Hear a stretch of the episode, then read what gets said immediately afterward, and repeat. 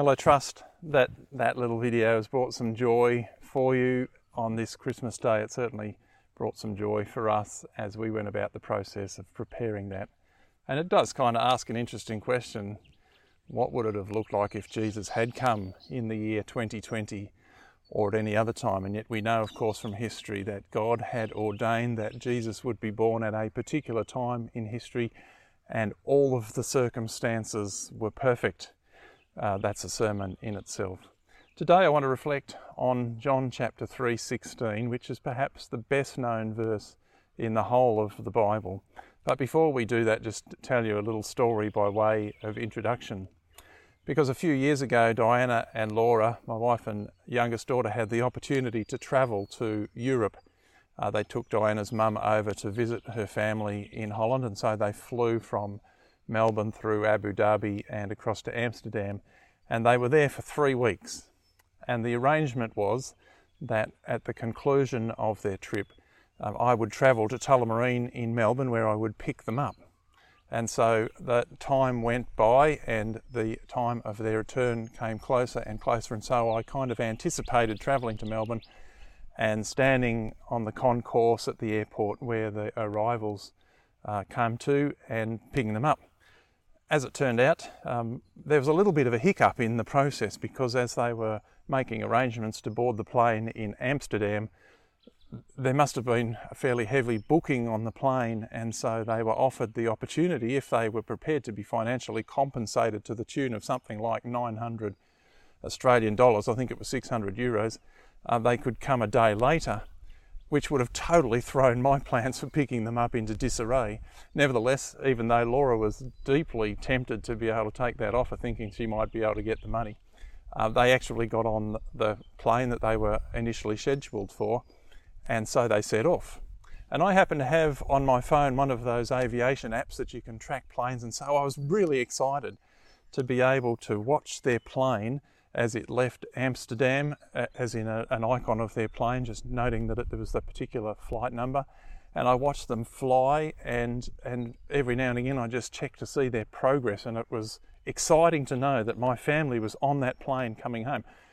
There were a couple of minutes of anxiety when all of a sudden the plane disappeared off the, the radar, so to speak, flying over the Balkans and I was very relieved uh, an hour or so later to see the icon reappear as in time the plane approached um, Abu Dhabi and landed there. They were there for a short time and then they caught their next flight and it too set off and I tracked it over uh, some of the Indian Ocean to the point where I thought, you know, I'm needing to go to bed now because I was going to have to leave home at about 3 a.m. in the morning to travel to Melbourne to meet their flight that came in just on 6 a.m. I figured I had about half an hour to spare. So I took off. Well, no, not literally. They took off. I drove off and uh, found my way down to Melbourne in the very, very early hours of one Sunday morning.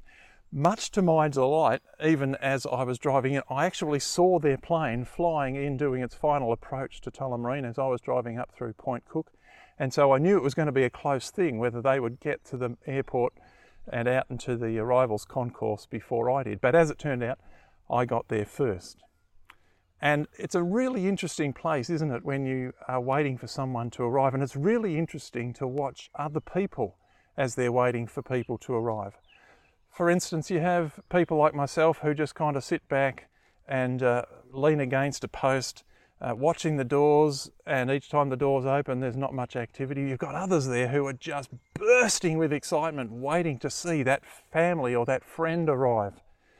There are people there, and I've had this experience too once when I was travelling, people who are largely disinterested, just holding up a little sign each time anyone comes through, you know, Mr. Hodgins or whatever. It happened to me once in Bangkok when I was travelling, and I felt ever so important to have a, a chauffeur picking me and another number of others who were travelling for a conference in Bangkok. Uh, but it's the people who are waiting for loved ones that I get really interested in watching. And you don't know what the circumstances are, do you? You don't know whether it's a, a, a young adult who has been travelling for a year doing the backpacking thing, or whether it's a husband or a wife who've been away for some time, or perhaps a family coming out from the old country, grandparents perhaps who haven't seen their grandchildren for years, perhaps ever. and you just watch, you almost sense the excitement, the love that there is generated in that space as people wait for those doors to open and people come out. And on occasions, it's the very ones that they're waiting for, the very people that they've been looking for. And for those who are given to a little more, um, let's just say, more public displays of emotion or affection than I might be, they'll run and they'll embrace. And it's kind of almost brings tears to your eyes thinking about it, just watching the overflow of love and emotion that there is in that space. Rather helpfully, or maybe not so helpfully, the good people at Tullamarine have put closed circuit television cameras into the arrivals hall so you could actually see the people coming down the corridor before the doors open, which to me is a little bit like giving someone a Christmas present that hasn't been wrapped up. The excitement's kind of tempered a little bit in that space. But even so, even with that kind of arrangement in place, it's really interesting to see how excitement just flows and love, the embrace of reunion and the overflow of emotion is so significant in that space. And that's one of the great gifts that God has given to us, isn't it? The capacity to love others. And one of the reasons that we have the capacity to love others is, of course, because we've been made in the image of God.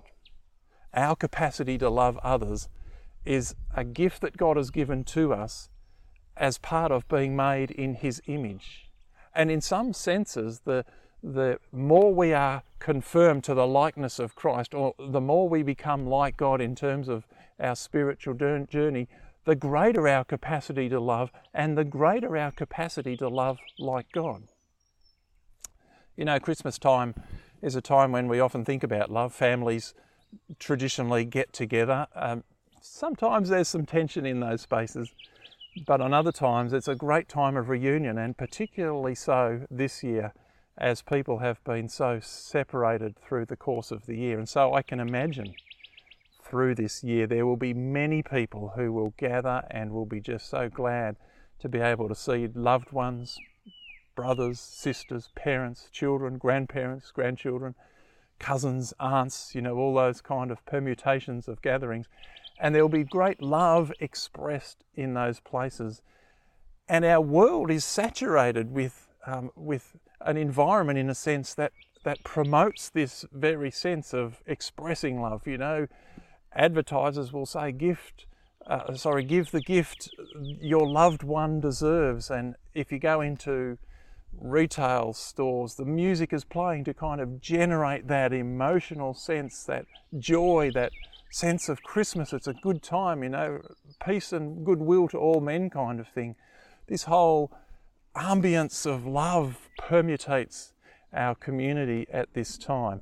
And as I said, it is a reflection of God's love because, again, we've been made in the image of God. And yet, at the same time, it is but a poor reflection of God's love. It is not a full expression of God's love because God's love is so much more amazing, so much more incredible, so much deeper, so much more pervasive than our love can ever be. You know, human love is a wonderful thing. It gives birth to the most courageous acts of valour and the most terrible crimes of passion. But God's love is so much different. God's love is so much more significant. And we're going to dig into the word in just a moment to highlight that and just be reminded that God's love is actually totally different to our love, even though our love is a reflection of His love to some degree. One of the things that I was reflecting on as uh, I've been thinking about this is that one of the challenges, or perhaps one of the faulty assumptions that we make, is this that God's love is actually the same as ours love, uh, as our love. We sometimes project our concept of love onto God and expect Him to act in the manner or a way that our love might. So, for example, one of the things that you might have heard people say, and I've certainly heard people say this, is in this fallen and broken world, as they observe some kind of injustice or some kind of uh, terrible circumstance, something abhorrent even, uh, in frustration, perhaps uh, in desperation, they'll say, if, if God really was a God of love, then he would do this.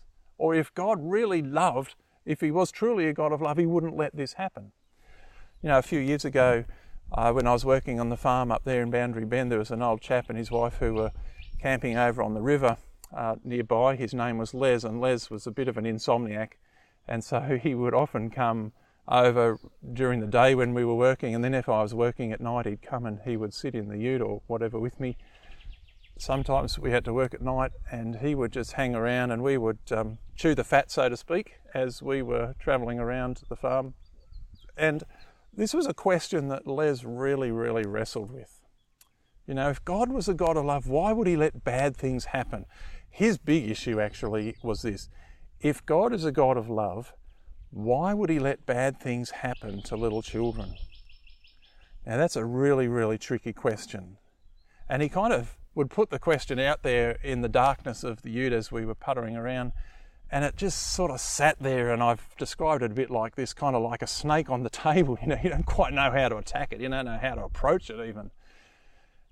And as I've thought about it you kind of want to on the one hand to to apologize for God you know try and find excuses for why God doesn't intervene in certain situations or why God doesn't act in a certain way that would reflect how we think love should be expressed but I've come to realize something really significant over time, and that is this.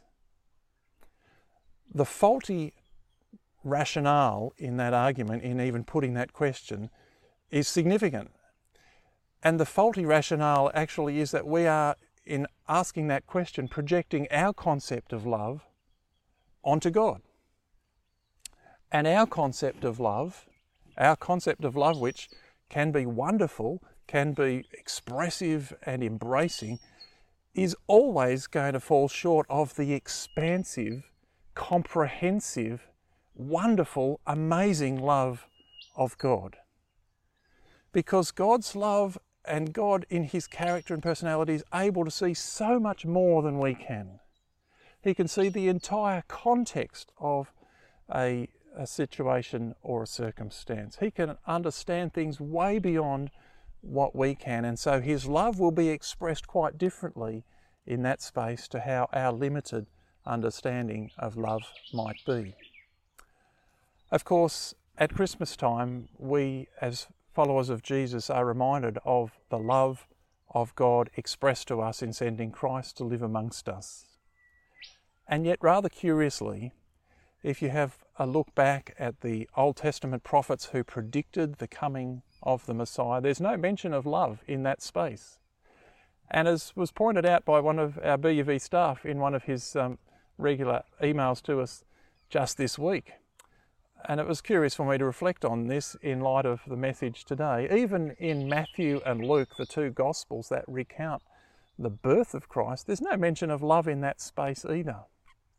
And so although we understand from the broader testimony of Scripture that Christ coming into the world was a supreme demonstration of the love of God, God's love is much bigger even than that. And to understand that, we need to go to the Scriptures. And the first Scripture that we might go to, of course, is John chapter 3, verse 16. What a significant verse this is because John chapter 3:16, so well known by so many people, is a verse that says, "For God so loved the world that he gave his only son." And as you know, it goes on to say that whoever believes in him shall never die but have everlasting life. Embedded in that verse is this wonderful gift of God sending Jesus into the world. But it doesn't stop there. God just didn't end the story at sending Jesus said, Well, here he is, everyone. Have a look, revealing himself in that space. He did that. But there's more to that story because Jesus came into the world for a particular purpose. And we know from that verse and a couple of others that I'll share with you in just a moment, Jesus came into the world to be a sacrifice for us. And that's the expression of God's love that is so much broader and deeper and wider and more comprehensive than anything that we can ever express in our way of loving. There's a couple of other verses too, and I'll just scroll through here and see if I can find them. uh, that remind us that there is so much more to God's love. Romans chapter 5, verse 8, for example, is another one that Paul quotes. Uh, it's a quote from Paul, rather, that says it really explicitly. What is God's love? Well, it's not just a, an emotional love, it's this. But God demonstrates his love for us in this, Paul says, while we were still sinners, Christ died for us. God's love made a way for our sin to be dealt with. And then we could go to somewhere like Ephesians chapter 2, verses 4 to 5, for example, which says, Because of his great love for us, God, who is rich in mercy, made us alive in Christ even when we were dead in transgression. It is by grace that you have been saved. I don't know if you're familiar with Graham Kendrick's uh, music, but uh, you might be familiar with, with this song. We are familiar with the concept of love expressed to us by God at Christmas time, but God's love is so much broader, and Kendrick described it as amazing love. He said, My Lord, what love is this that pays so dearly that I, the guilty one, may go free? Amazing love, oh, what sacrifice! The Son of God given for me, my debt he pays my death he dies, that I might live, that I might live. And the words that Kendrick has grasped there reflect the words of the scripture that describes God's love as so much more than an emotional love, a, love that can wax and wane with the way that we're feeling or with our circumstances. You see, God's love is so much more than that. It is at once incomprehensible to us because of its depth and its extent, but it is comprehensible by us because it's been shown to us in Christ who came for us. It's love that consistently overcomes opposition. It's love which is unwavering in the face of rejection. It's love that transcends immediate circumstances. Sometimes things just so fill our vision we find it hard to express love, and yet God can work His purposes out even through the most terrible of circumstances. Hence, my capacity to say to Les, who wrestled with this, that I don't know how God's going to deal with those things that you so are exercised by, but I know that His love will overcome even in those spaces. Because God's love is a love that has the capacity to forgive even the most heinous crime.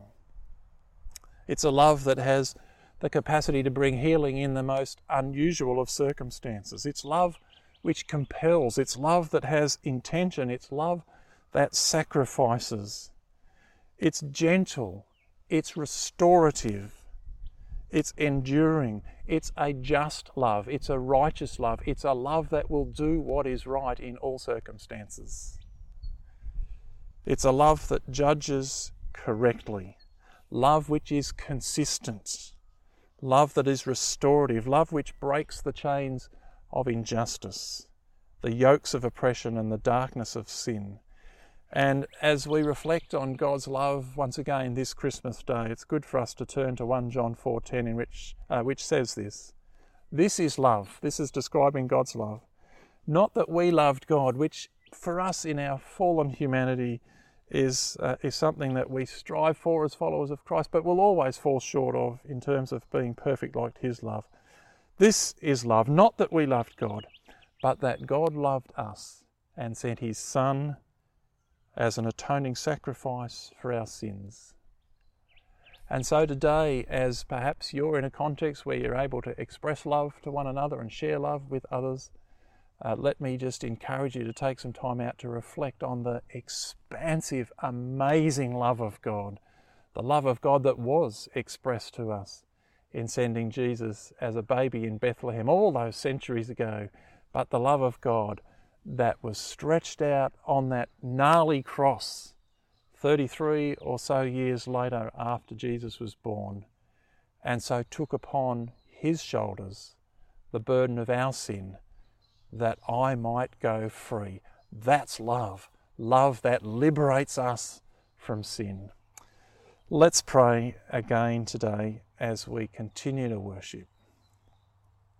Lord, we are indeed a deeply privileged people who can gather on a day like this with the aroma of joy permeating our hearts, expressing love to family and friends.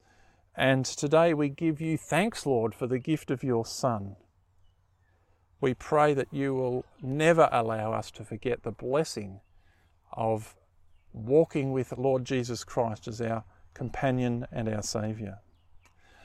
And today, as across the globe Christians turn their hearts to the child born in Bethlehem, a child whose birth ushers in a new covenant of peace with God, reconciliation with our Creator, love and grace and redemption, Lord, we worship you.